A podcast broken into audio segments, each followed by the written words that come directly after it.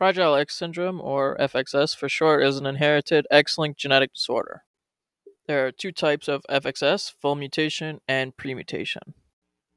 FXS is an X linked FMR1 gene mutation which involves the process of methylation. In other words, your body is unable to produce a crucial protein for learning and memory functions in the brain. Luckily, about half the human population is born with two X chromosomes. Those with two X chromosomes are less likely to be affected so harshly by this disorder. It depends on the body's activation ratio or how well your body can switch between X chromosomes, based on what genes are needed. For those born with only one X chromosome, it's all dependent on the CPG islands and how many are methylated or afflicted.